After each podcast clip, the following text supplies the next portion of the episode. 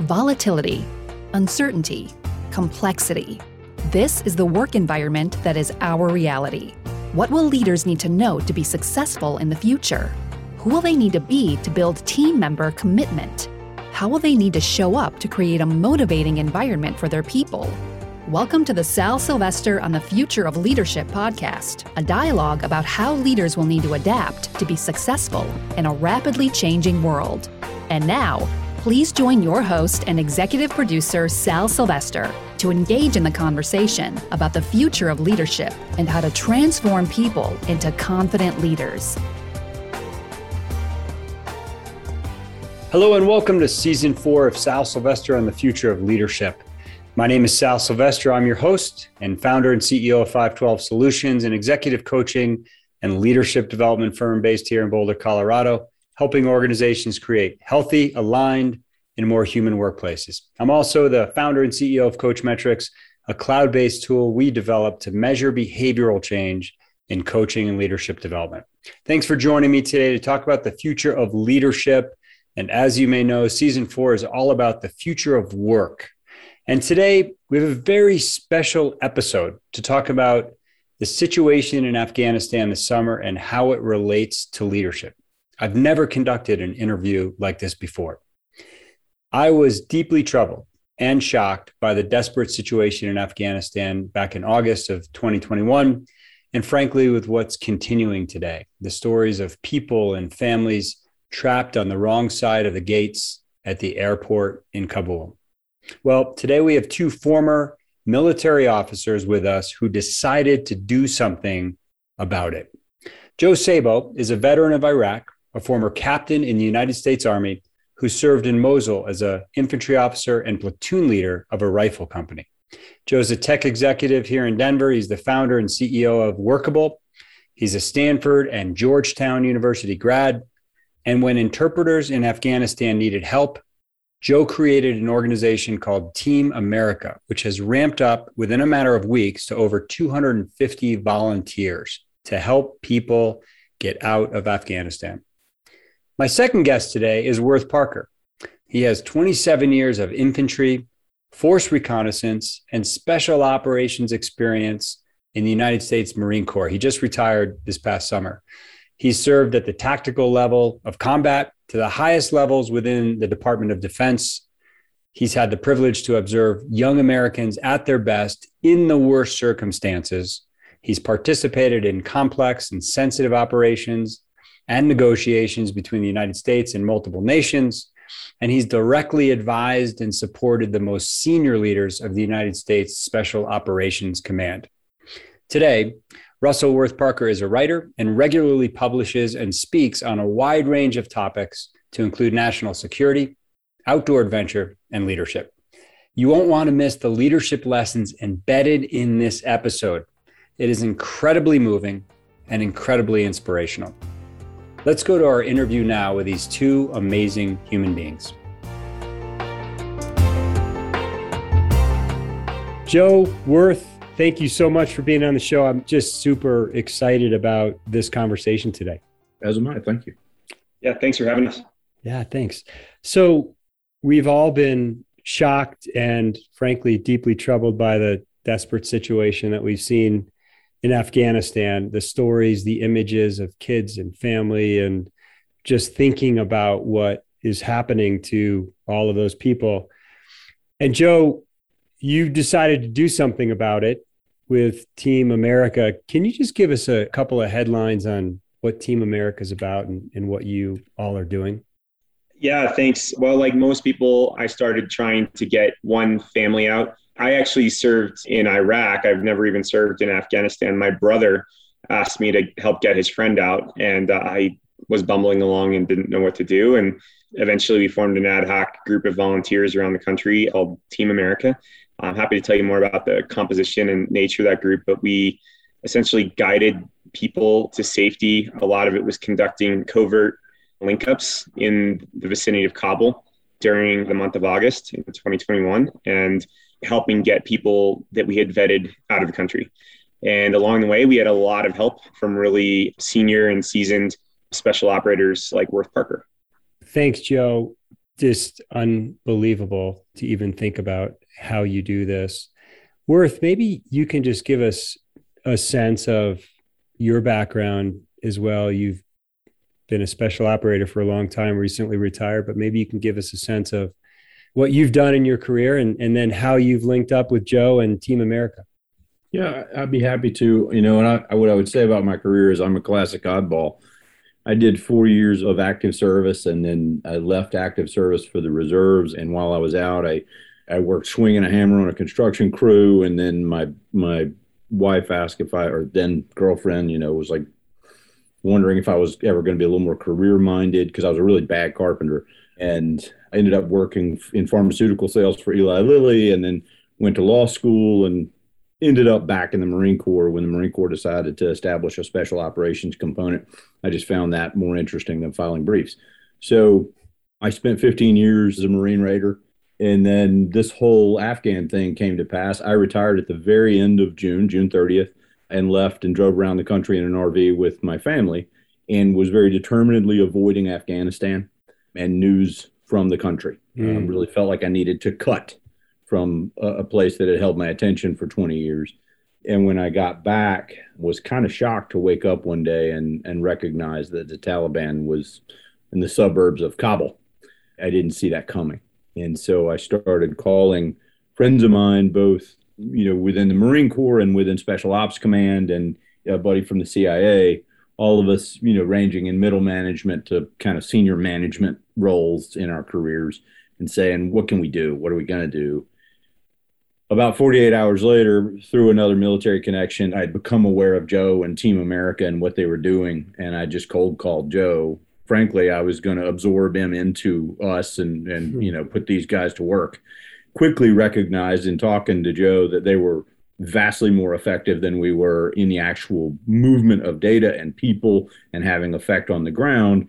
And that what we really offered was a, a Rolodex, one big collective Rolodex. Mm-hmm. And so I said by the end of the phone call, uh, I said to Joe, I, I think we need to be in direct support to you. You tell me what you need.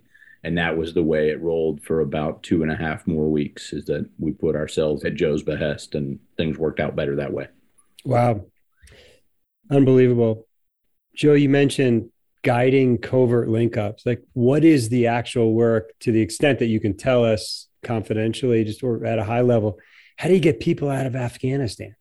Uh, really good question. I think each day we had to learn a, a, new way to do it.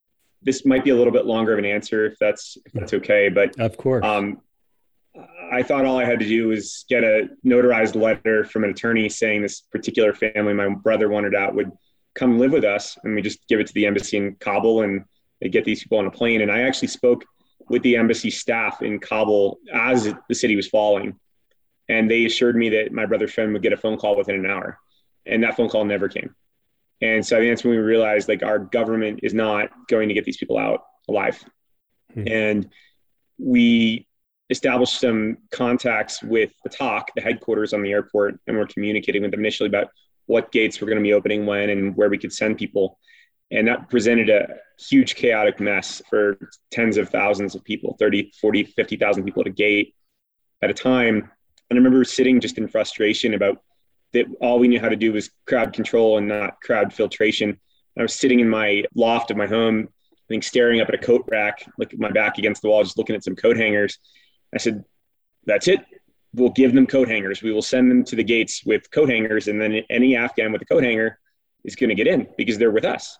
And we didn't end up doing it with coat hangers, but you know the whole idea was an everyday object or some sort of everyday thing that we could give you that nobody else would have at a particular location at a particular time was going to get you in so if you showed up at a grid location at two o'clock in the morning with pomegranates in your hand everybody with a pomegranate was getting in right and that allowed us to filter the crowd in a clever way to get them past the Taliban and through these vast sea of people into the airport and there was no way that that would have worked without the connections that our group of graybeard advisors, of which Worth was one of five, really, that enabled that. There's, there's no way it would have happened. We did not have those connections. We did not have any experience doing this.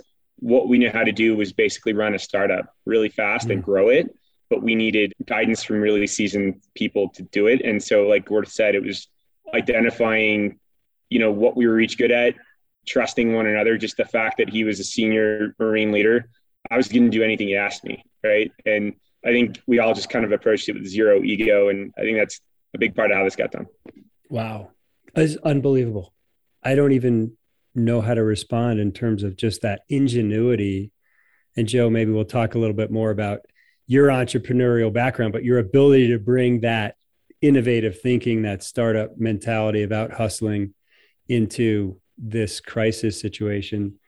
Worth, tell us more about how you and your contacts across any number of agencies, like you saw yourselves as in service of Joe and his team. Talk more about that leadership aspect.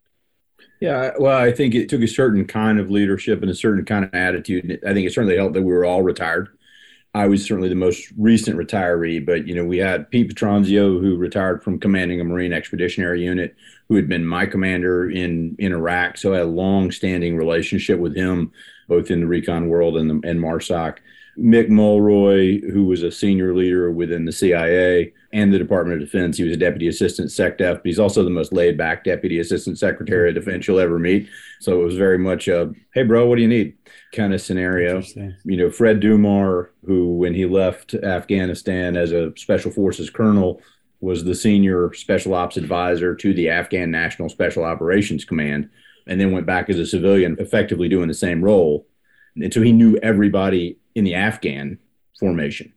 And then Anil, he was a Marine, so there was that unifying factor. But Anil brought what Joe brings as well is kind of a businessman's mindset. Anil is a senior executive. You said entrepreneurial spirit, I think were the words you used. I'm not sure I said exactly, yeah. but that to me was the value in all this. I would say that neither entity that came together could have done what it did without the other. But I will say that in a lot of ways, we on the what was Task Force Dunkirk and is now the Board of Advisors to Team of America, or the old guys, or the gray beards, or whatever we're called that day, we were limited by our experience. And by that, I mean we knew certain ways to do things. We've been trained to do things. We've got a lot of experience to do certain things. But you know who was actually doing it was the young Team America folks who would tell you, well, we didn't know what we were doing, but we were doing it. Well, guess what? We theoretically knew what we were doing, but we weren't doing it. And so, you know, what's better? A decent plan well executed or a perfect plan that doesn't get executed? And we may have been hamstrung by knowing all the pitfalls inherent to a meetup on the streets of Kabul and going, this is just too hard to control virtually, especially for a bunch of guys who are not comfortable in the virtual space. So these young entrepreneurial aggressive folks are comfortable in the digital space in a way that we just weren't much more so now yeah. having fallen in line behind them. But you know we all had a lot to learn. So our real value became joe and his crew identify a problem. We identify who the touch point is in the us government or across the 501 field or you know the retiree diaspora. Who can we call to affect the hmm. action that needs to be taken?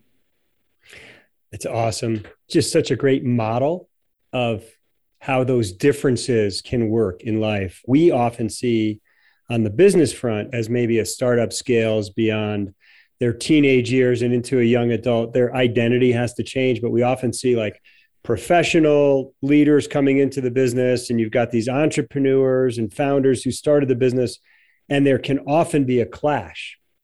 Right of those two mindsets. Typically, there's an age difference, and there's just so many gaps that show up but it sounds like this team figured out how to leverage that to the best of its abilities. I think that's absolutely true. And a lot yeah. of that is putting ego in a box. Ego in a box. So well said. Joe, what's your point of view there?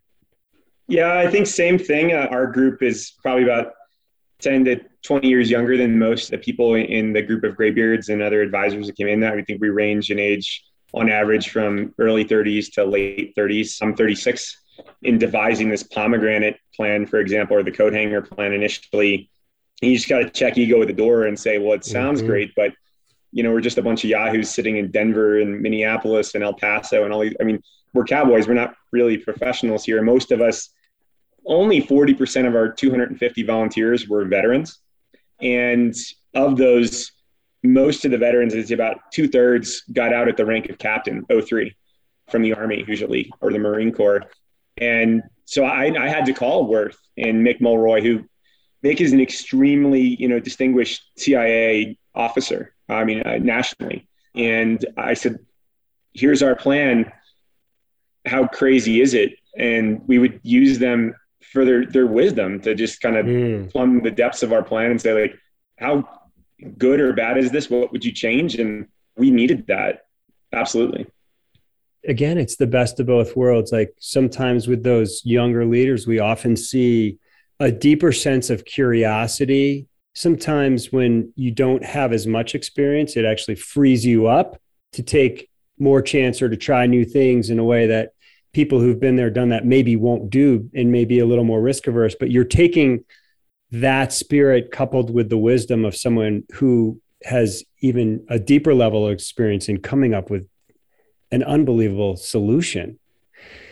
Joe, you mentioned on our call, and I may not get this exactly right when we were talking beforehand, you mentioned something lightning in a bottle.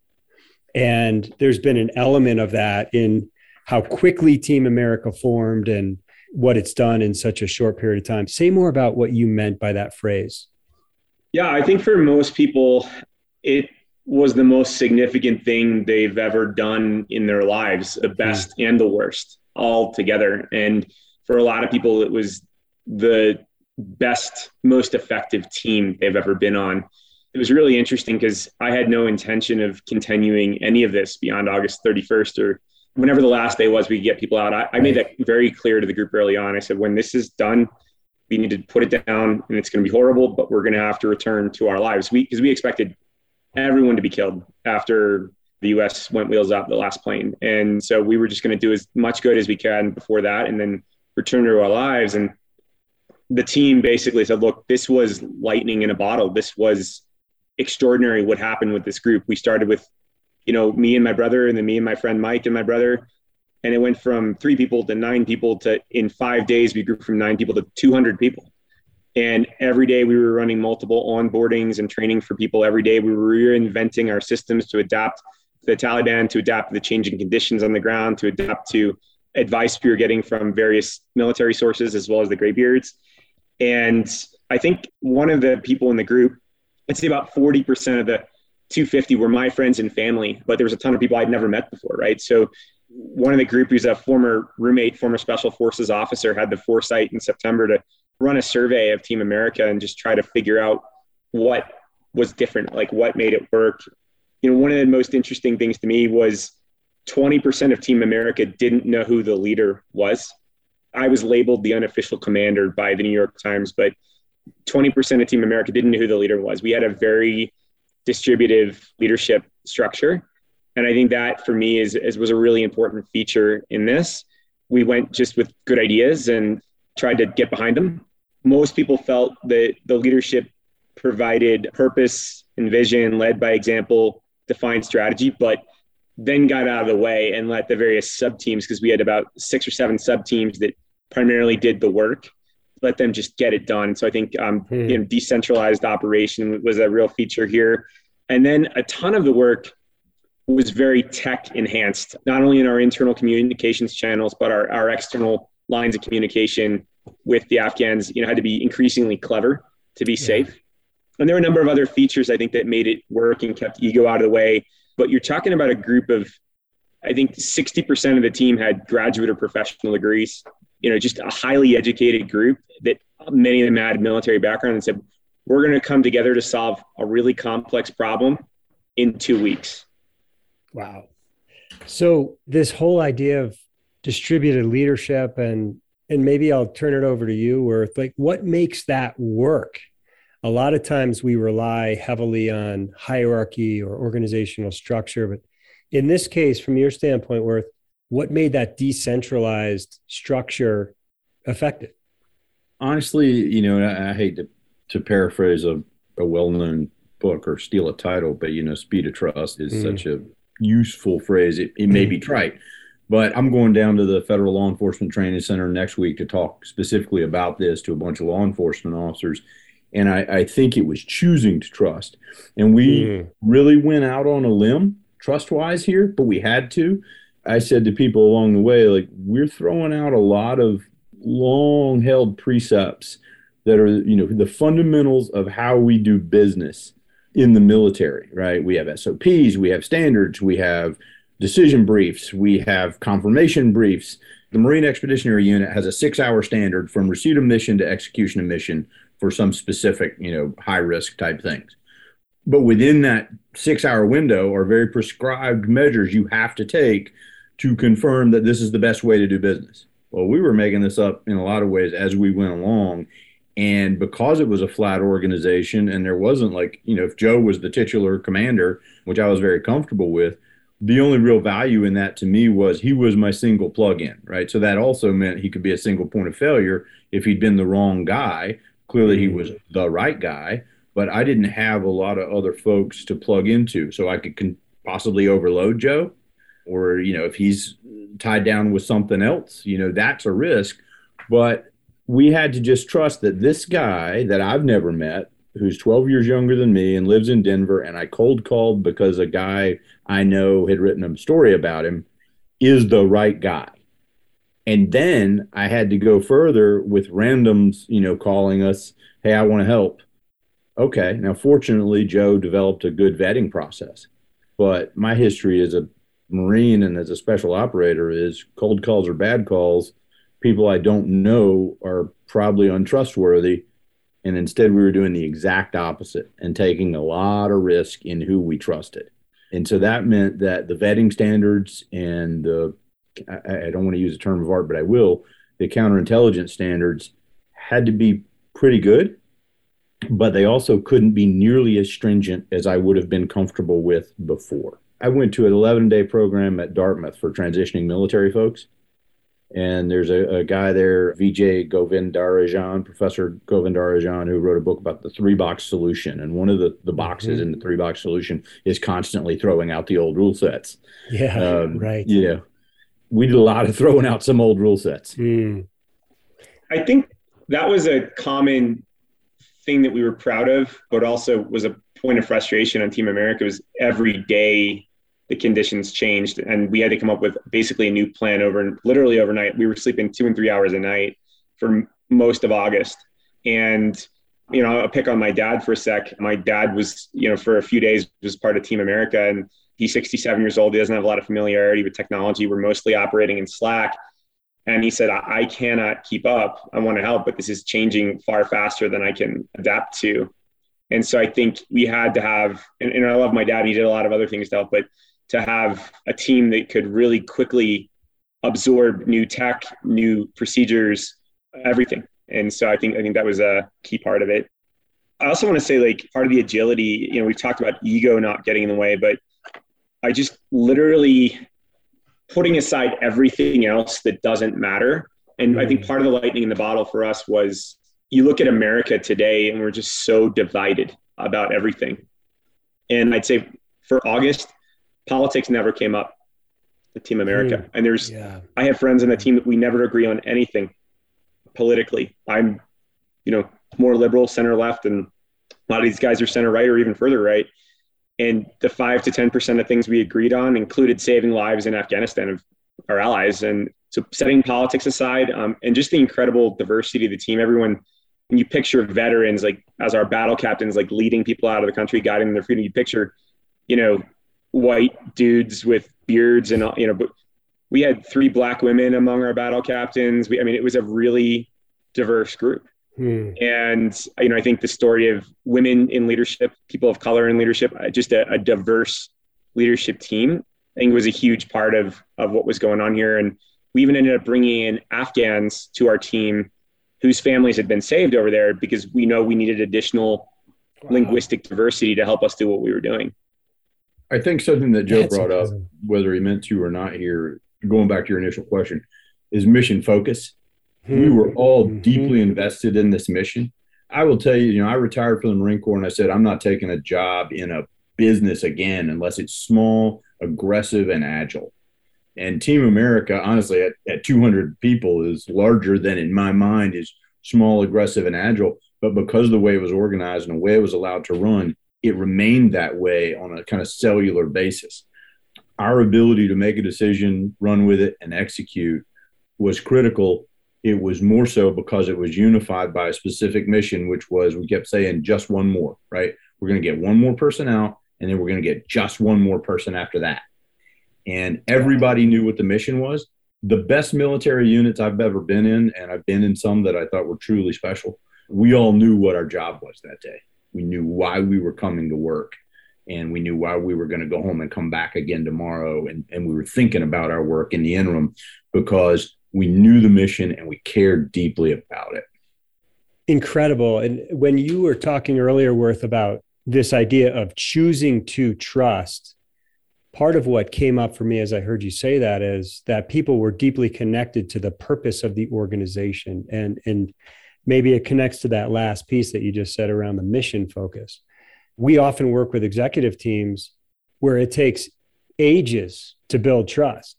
You're actually flipping that whole model upside down and saying, we chose to trust. And it was a decision that you made because you had a higher level purpose and mission as a leadership team. And I'm not sure we had a choice and you didn't um, choice. You know, yeah, events right. were transpired. There was no time to discuss marketing strategies or you know pull a customer base and evaluate what the desires of someone in you know Pawtucket are. It was right now, this minute, there are people potentially being killed. We want to save at least one more of those people. Wow. So I don't have a choice but to extend myself. I was never in any physical danger. I mean, the background you're looking at is the same background that Joe looked mm-hmm. at for two weeks because yep. I lived in this room for two weeks while we were doing this thing. And as Joe has said, I had no intention of of seeing this past August 31st. And and frankly, this all started for me because an um, an Afghan interpreter turned U.S. Marine called me, extended the trust on a Sunday night to say, "Hey, sir." My family's still in Kabul. Here's who they are. Here's why they are in danger can you help? And my immediate response in my head was, I don't know what I'm going to do, man. I'm a retired guy. And then I realized that I knew the commander of the Marine Expeditionary Unit who was headed into country to do this evacuation. Hmm. I knew another guy there. And then, you know, continuing with the trust theme, and I'm going to run off the mouth for just a second. We had a night that Joe called me and said, Hey, we got 62 Afghans outside a gate right now. We need to get them through. We're running into trouble. We can't get them where that, you know, through the gate, but we're talking to a Marine there. I said, cool, give me the guy's cell phone number. And I called a Marine in Kabul, Afghanistan, in the middle of certainly the most chaotic situation I expect that young captain had ever experienced. And I said, Hi, I'm Lieutenant Colonel Worth Parker. I'm recently retired. You don't know who I am, and you don't have to believe me, but ask your MEU commander because he knows me well and here's what I need from you. And his answer as Marine to Marine was, okay, you got it.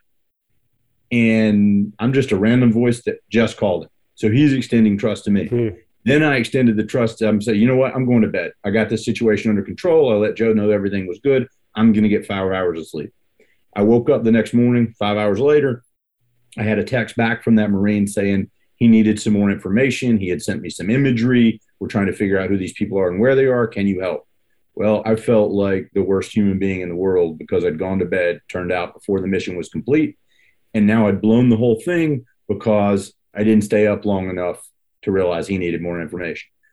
I texted that man, that Marine, and I said, I'm sorry. This is my fault. Thank you for trying. And then I got ready to call Joe and tell him, you know, the same thing. I'm sorry that I blew this for everyone. And the text I got back from that Marine was, Hey, no worries, sir. We went out and got him.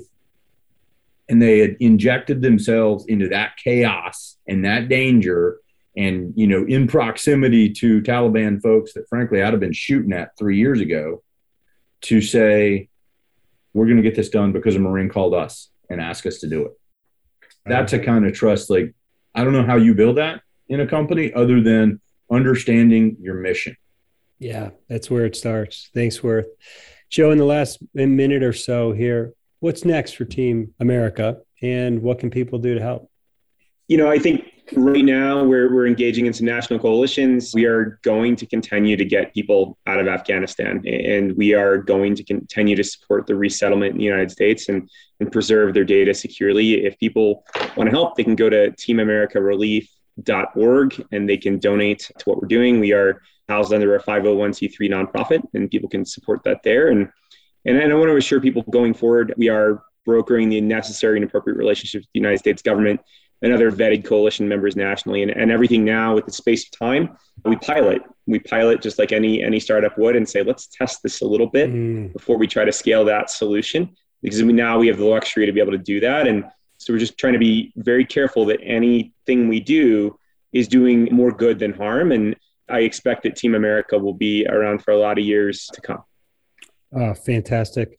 Joe and, and Worth, thank you so much. We'll put that website up on our episode page. I'm also going to attempt to capture some of these leadership lessons from the agility to leveraging each other's strengths to the entrepreneurial spirit to the to the no ego zone to choosing to trust so many great leadership principles that absolutely apply to the future of work as there in many cases is no playbook on how to move forward thank you, gentlemen, so much. Thank you for your service. Thanks for what you're doing for so many people in the world today, making this world a better place. And I'm so grateful to have connected with you both today. Thanks for letting us be here. Thanks, Sal. I hope you enjoyed today's episode of the Sal Silvester on the Future of Leadership podcast. You can get session notes on our website at 512solutions.com. That's the numbers 512solutions.com. Please follow and like the podcast on iTunes or wherever you're tuning in. And if you want to learn more about how we can help transform your people into confident and action oriented leaders, please check out our website at 512solutions.com. I look forward to continuing the conversation about the future of leadership. I'm out.